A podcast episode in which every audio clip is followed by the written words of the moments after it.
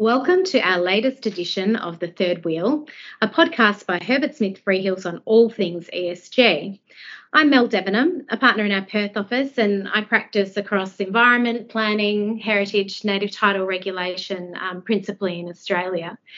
In this episode, we're going to focus on a particular um, interest area from a decarbonisation perspective batteries. And I'm delighted to be joined by an expert team from Neometals today. Neometals is an emerging and sustainable producer of battery materials. I have Jeremy McManus, GM Commercial and Investor Relations here. Um, Jeremy has many years' experience in the resources and technology materials sectors. An envious CV, I must say, having held previous roles in corporate finance and funding advisory in the investment banking and accounting sectors. Welcome, Jeremy. Thanks, Mel. And also Anel Jabert, Neometals ESG Manager, a sustainability professional with experience working nationally and internationally in a range of industries, including mining, transport, and engineering, Anel is also a subject matter export, expert for the Mineral Resources Institute of WA's College Advisory Committee. And personally, I had the pleasure of working with Anel before in past roles in the environment place. So I'm really pleased that you've agreed to join us on the pod today. Thanks, Mel, and thanks for having us. Today, we'll be having a chat about the global and local transition to clean energy, energy storage, and of course, the battery value chain. But before we get started, um, we usually like to start the podcast with a personal reflection on ESG and why it's important to you. Would you like to kick us off, Anel? Um, sure, why not? So, uh, ESG for me is best summed up in a quote I read somewhere along the line, and it goes something like this ESG measures how companies make money, not how much money companies make. So for me, ESG holds companies um, accountable for their activities, their products, and then in general, the way they do business. Personally, I want to know where um, I invest my money, whether it's a product or shares that I buy, that the companies are good, ethical companies and aspire or do good and look after people, society, and the planet. I mean, we live in an internet interconnected world, right? Mm. And as such, the E, S, and G pillars are all important, and they should all work together to ensure companies do achieve sustainable outcomes. Um, as you mentioned, my background and my passion lies mostly with the environment pillar, but as my career has grown and I've worked on projects globally and in various jurisdictions, it's become more and more clear that you just can't separate the pillars from each other and you can't emphasize one over the other. I mean, they're connected, right? That's exactly right. So to me, ESG is a journey without an end, and there is always room for improvement. Jeremy, any observations on the ESG journey?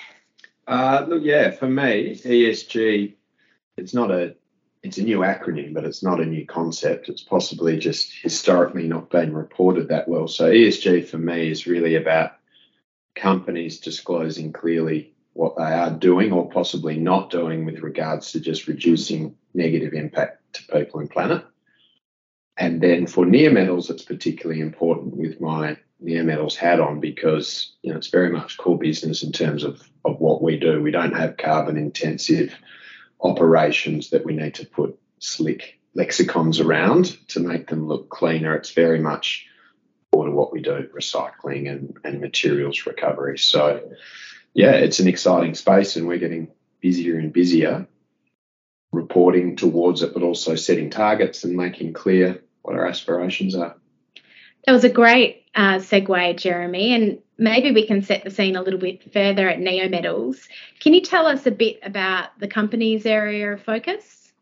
Yeah, can do. So, uh, you know, I think you introduced it um, along with a very gener- generous introduction for myself in that we're a sustainable producer of battery materials.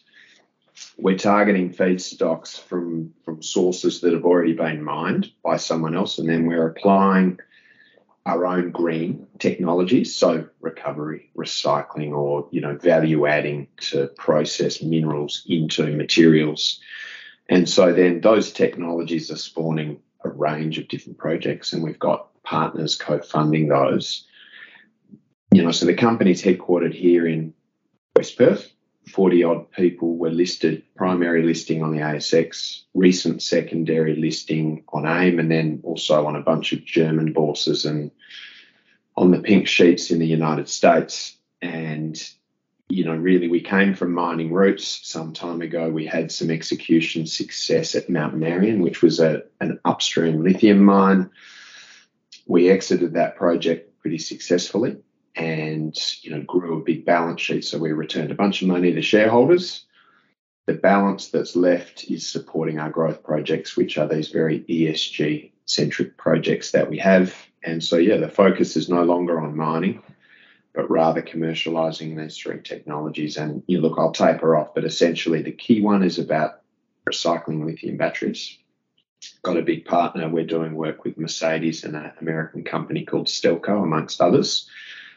Secondarily, another European project, you know, it's domiciled in Scandinavia. We're looking to pull vanadium out of steel waste. So that's a very green project where we're looking to sequester CO2 as well as generating you know, vanadium, which is a critical mineral. And then the, the last core project is all to do with upgrading lithium into lithium chemicals, but without the reagents, which have a very big CO2 footprint. So all utilizing homegrown technologies. Really exciting. Um, and you, you mentioned vanadium. I've got some questions about vanadium, but maybe we'll loop back to those a little later. And now I mentioned you've joined Neometals earlier this year as their ESG manager. It's a title we're seeing more as ESG is explicit, explicitly folded into core business strategy, and organisations are looking for that deeper level of expertise to grapple with ESG challenges and opportunities. Can you share the approach taken by Neometals? And I guess what I'm really asking for is what is a typical day in the life of an ESG manager? Are there any learnings you'd be happy to share with our listeners? Um, sure. I mean, what is a typical day? There's no such thing as a typical day in ESG. I mean, ESG covers such a broad range of topics, so every day is a bit different. It just depends on um, what I'm working on at that specific point in time or which business unit I'm working with. Um, at Neometals, we've developed a sustainability strategy and it considers all our ESG challenges and opportunities and you know that what we might face as a company and then where we have to place our focus going forward. But I'm fortunate, right?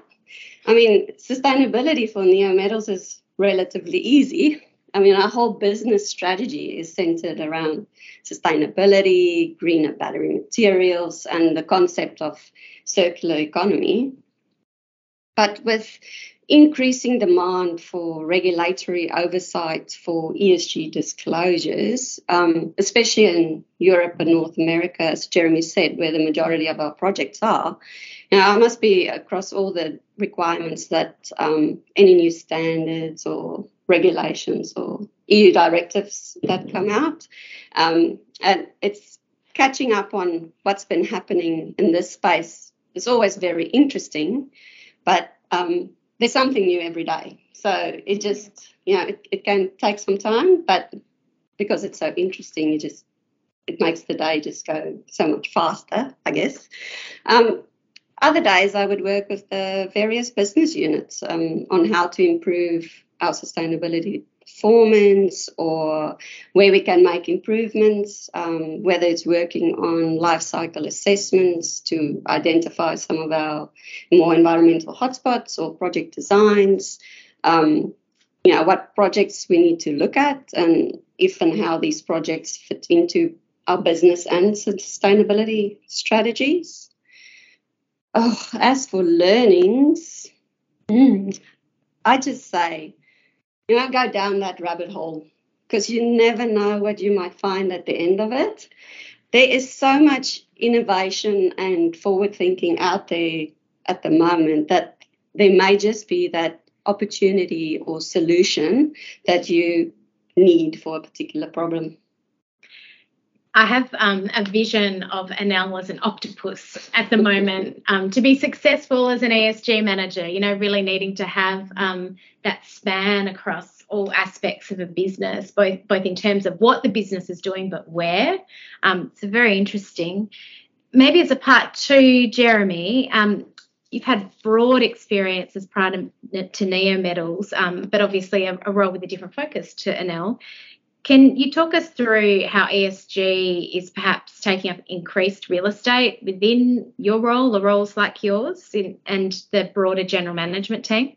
Yeah, for sure. And look, it has taken up a lot of real estate prior to Anel, and I'm very grateful for her joining us because myself and the CFO were responsible for leading the charge originally. So we're up to our third sustainability report. The first two, you know, we put together uh, ourselves, so that that was a big learning exercise, but not not so difficult insofar as it was what we were doing as you know more than what we were aspiring to do.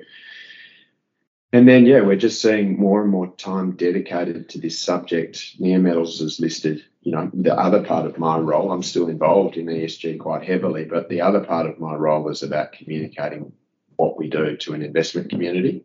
And having listed in London, a lot of those investors are interested in what we're doing specifically as it relates to ESG. So, yeah, it's occupying a lot of time. And even at a board level, you're seeing directors, you know, at least amongst a group, there needing to be a skill set, you know, that reflects the E, the S, and the G. And the, the S and the G have always been there, and I think the E has too, but it's mm. it's got more prominence now. Yeah, and certainly if, if ESG um, considerations aren't being considered actively by the board and with that skill set, um, you know, you'd be open to risk and, and also missing a trick in terms of the opportunities that can deliver. Absolutely. Um, perhaps let's let's um, pivot and focus in a little bit more on batteries. So we've discussed Neometals business, which does span the battery value chain, including minerals and advanced materials relevant to energy storage, um, being lithium and obviously EVs.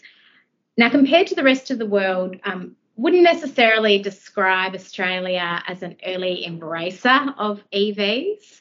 Um, obviously, the tyranny of distance plays a part in that, but but also um, a bit of a patchy policy setting up until now. That position is changing. Thinking um, close to home to begin with, the WA government's announcement last year of Australia's longest EV charging network to be installed by early 2024, which will traverse much of the state, um, is obviously a great initiative and a necessary initiative. Um, Chris Bowen, Australia's new Minister for Climate Change and Energy, has previously said in the media he loves driving his new Tesla, but has to resort to an ordinary power out, outlet to charge up Parliament House in Canberra. So um, there's lots of work to be done in the infrastructure space. Minister Bowen's recent National Press Club address, uh, address also foreshadowed a number of new pieces of legislation relevant to batteries and EVs uh, that are intended to be introduced when Parliament resumes. This includes an EV tax cut retrospectively from 1st of July, the Driving the Nation plan of an EV fast charger, no more standard outlets for, for Minister Bowen, uh, once every 150 kilometres on the nation's highways, as well as conversion of the Commonwealth fleet to 75% no emissions vehicles. Um, from the outside looking in, I, I see a lot of ambition here. But Jeremy Anel, is this the national policy framework Australia has been waiting for? Was this music to your ears, or are there still some pretty obvious gaps? I'd say it's a great start. Um, Australia has been lagging in the space, and there's much more to do. Um, for example, in June, the representatives of the EU agreed to ban new internal combustion engine cars, or rather cars powered by petrol, petrol. or diesel, um, from 2035. So from 2035 in Europe, all new cars must emit zero CO2 emissions. Now, as you said, in Australia, range anxiety and the price of electric vehicles um, over, let's call it a normal car, are still hurdles to overcome before we can set any such targets. Yeah, look, and I mean, this, what you just introduced, you know, makes me think of a lot of different things, but on policy, actions obviously speak louder than words. So it's pretty promising that there's change afoot because Australia's been a laggard, you know, on many fronts, particularly with EV. And, you know, what we've done as a business, I guess we have been driven in part by policy. Most of our projects are domicile in Europe or elsewhere out of Australia. And, and part of that is because of big populations and neighbours and trading opportunities in Europe, for example. But the other piece is, is policy that's been done well. So, you know, there's a lot of things from, you know, carrots and sticks for, you know, incentives to adopt charging infrastructure, etc. when you're talking about cars. But equally, the car manufacturers, there's a big stick there. If they don't get down to a certain CO2 emission level, there's huge fines, billions, tens of billions of euro in fines. And so they've been forced to manufacture more EVs, whether it be hybrid or all electric. And that's really forced the issue in Europe. So, you know, in time when adoption starts increasing in Australia, some of those policy levers are going to be critical. I think at the moment we need to walk before we can run. So there's some basic stuff like if you want to travel north, you can't, you know, you, you can't wait for a day to charge your car out of 240 volts. But um, you know, an EV is one thing though as well. I think the stat was it's about 15% of global emissions come from EV, and everyone's mm-hmm. enamored with the concept of Teslas and everything's about green cars, but the construction industry is contributing somewhere closer to 40%. So all the materials that you need for construction are a big deal with carbon emissions. And so one of the other, I mean, it's all battery materials for Neometals, but one of the other things we're doing is one of the potential partners in Stelco. The reason we're partnered with them is because they're looking to transition their steel business away from blast furnace to EAF, which has less CO2 footprint for a given ton of steel produced. And they're using end of life vehicles as their scrap source. And with those vehicles, increasingly will be more lithium batteries. So that's how we intend to partner with them. And then our vanadium recovery project one of the byproducts or our co-products, uh, you know, is being used by a pretty innovative Finnish company that's looking to make a replacement cement, a binder, you know, that doesn't have that same CO2 footprint. So lots of different avenues, and, and EV is just one of them. I think your comments about policy done well are really important, right? Because without a, a, a good policy setting, um, it, it, it has impacts on investment confidence, which is exactly what we need um, to incentivise the private sector to, to actually participate in this part of the economy. Um, but also, your point around needing to take that holistic approach, I think, is really important. Um, it, it's not just about EVs, obviously, it's everything that goes into the making of the vehicle, and perhaps less vehicles um, all up as well wouldn't be a bad thing. Uh, the 2030 ambition outlined in Minister Bowen's uh, address to the press club included the export of critical minerals, batteries, and components. So, this is good news for Australian companies across the value chain. And Jeremy, have mentioned vanadium a couple of times. Um, and I'm hoping that perhaps you can explain in layman's terms the broader picture here um, about batteries and why vanadium is sometimes referred to as the new lithium. What does this mean for the global energy storage market and carbon commitments? No problems. Yeah, look, lithium ion batteries, the name in itself is, a, is a, a little bit of a misnomer because it's got all sorts of other ingredients. You know, cobalt, nickel, manganese, and lithium is just a part of that. But so vanadium in layman's terms, and just as well because I am the layman, is is another ingredient for energy storage. Different type of battery, you know, predominantly for industrial grid scale batteries for the most part, vanadium redox batteries, and they're really coming into prominence. And because there's such a push for renewables in Europe and here, that intermittent energy really needs to be stored in order for it to be, you know, competitive and as a result, you're seeing a lot more vanadium driven batteries. Uh, you know, it's not just the, the big ones. So the grid scale batteries, can't be transported. They're sea container size, but you're also seeing a lot of research and development going into using vanadium in lithium chemistries, both on the anode and the cathode side. So, you know, different varieties of batteries for different purposes are pretty critical. And, you know, in that mix with everyone thinks of lithium ion, you've got vanadium as a key critical mineral as well. So we're working on that, as to are a lot of a lot of different people. So Australia is pretty well positioned, Western Australia in particular, in this regard, um, given you know for, for most of, if not all of the materials that you mentioned, Jeremy, we do have um, resources and reserves domestically. So very exciting times. Um, look, thanks, Jeremy and Anel, for taking the time to come on the pod today um, and share with us a little bit more about the energy landscape as well as what Neometals is focusing on. Um, we appreciate your insights and approach. We usually close out each of our episodes with an interesting fact from the world of ESG. Now, this one is for the stats nerds, but who doesn't love a statistic? The results of the 2021 census are in. Uh, the census is Australia's biggest survey and it attempts to question every household across the country to create a big data snapshot every five years. For 2021, it involved some 25 million plus people, um, including me.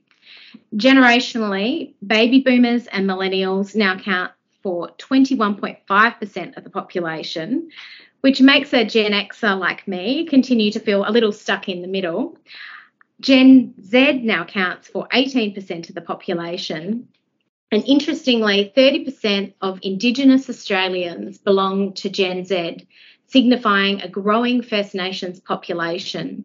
So the 2021 census data is revealing a shift in First Nations demographics. On the other end of the spectrum, there's also a growing population of Indigenous people aged over 65%. So more than 150% increase on the 2016 census data. Since 2016, there has also been a 25% increase in the number of Australians who identify as Aboriginal and or Torres Strait Islander, with 812,728 people or 3.2% of the population completing that part of the census form. So really tremendous to see the the change in the data set because as we all know, information is power. And hopefully the data from the 2021 census can contribute across a range of areas such as health, health outcomes for First Nations people as well as representation where decisions are being made. On this note, I would encourage you to have a listen to our recent episode of the pod, um, recorded especially for NAIDOC Week. It's a discussion about the Uluru Statement of the Heart with Gemma McKinnon and Kashaya Delaney, um, two of my First Nations colleagues here at Herbert Smith Freehills. Please listen in to learn a little bit more about the importance of voice and the work that's being done and will be done in this space. But thanks for listening, and I look forward to you joining us next time. In the spirit of reconciliation, Herbert Smith Freehills acknowledges the traditional custodians of country throughout Australia and their connections to land, sea, and community. We pay our respect to their elders past and present and extend that respect to all Aboriginal and Torres Strait Islander peoples today.